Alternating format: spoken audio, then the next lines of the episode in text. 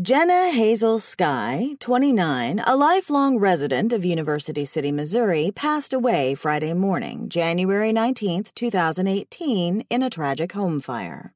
She was born October 3, 1988, the daughter of Antonia Sky, a St. Louis police detective who preceded her in death.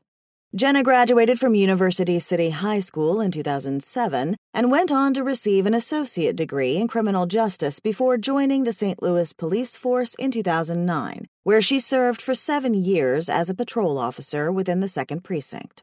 She was promoted to vice detective before transferring to the Canine Division, but shortly after was recruited by the FBI and assigned as an agent in a specialized division of the St. Louis field office.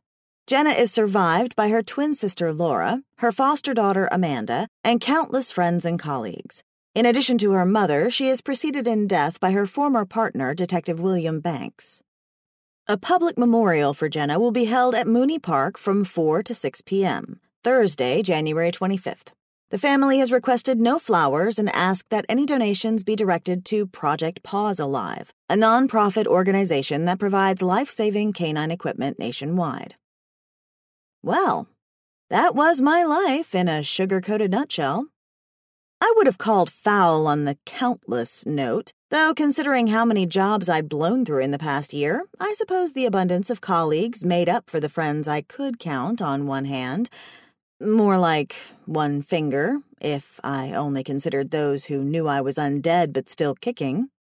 I closed the program and frowned at the outdated picture on the front. It had been taken the day I graduated from the police academy. My blue eyes stared stoically into the camera, completely oblivious to all the fuckery that awaited me in the not too distant future. You should have seen them, Mandy snorted. Her curls fanned across the white fur throw angled over the foot of my bed, and her skinny legs stretched up the gray duvet cover. She'd shed the wool coat, but hadn't yet changed out of the black sweater dress she'd worn to my funeral. The public memorial was two days off, but I didn't expect Mandy to go. Not everyone had the stomach to keep up such a charade. Speaking of class acts, did Laura put on a good show? I asked. Mandy rolled her eyes. Oh, it was award worthy for sure. I smirked and lay back on the bed beside her, pulling my blonde ponytail over my shoulder. In my black tunic and tights, I looked as if I might have been at the funeral with her, and not just posing as a fancy jar of ashes. I wondered what Laura would do with whatever, or whomever, they'd found to put in my urn. Would she display it on her fireplace mantel? Tell her guests all about me and put on a waterworks show? Would she consider it an improv exercise? The thought made me queasy, so I pushed it away as Mandy snuggled closer. At this angle, we had a perfect view of the framed photograph above the headboard. The massive sunrise print was the only spot of color in the room, a burst of pink and purple against the shades of gray my little world had been reduced to.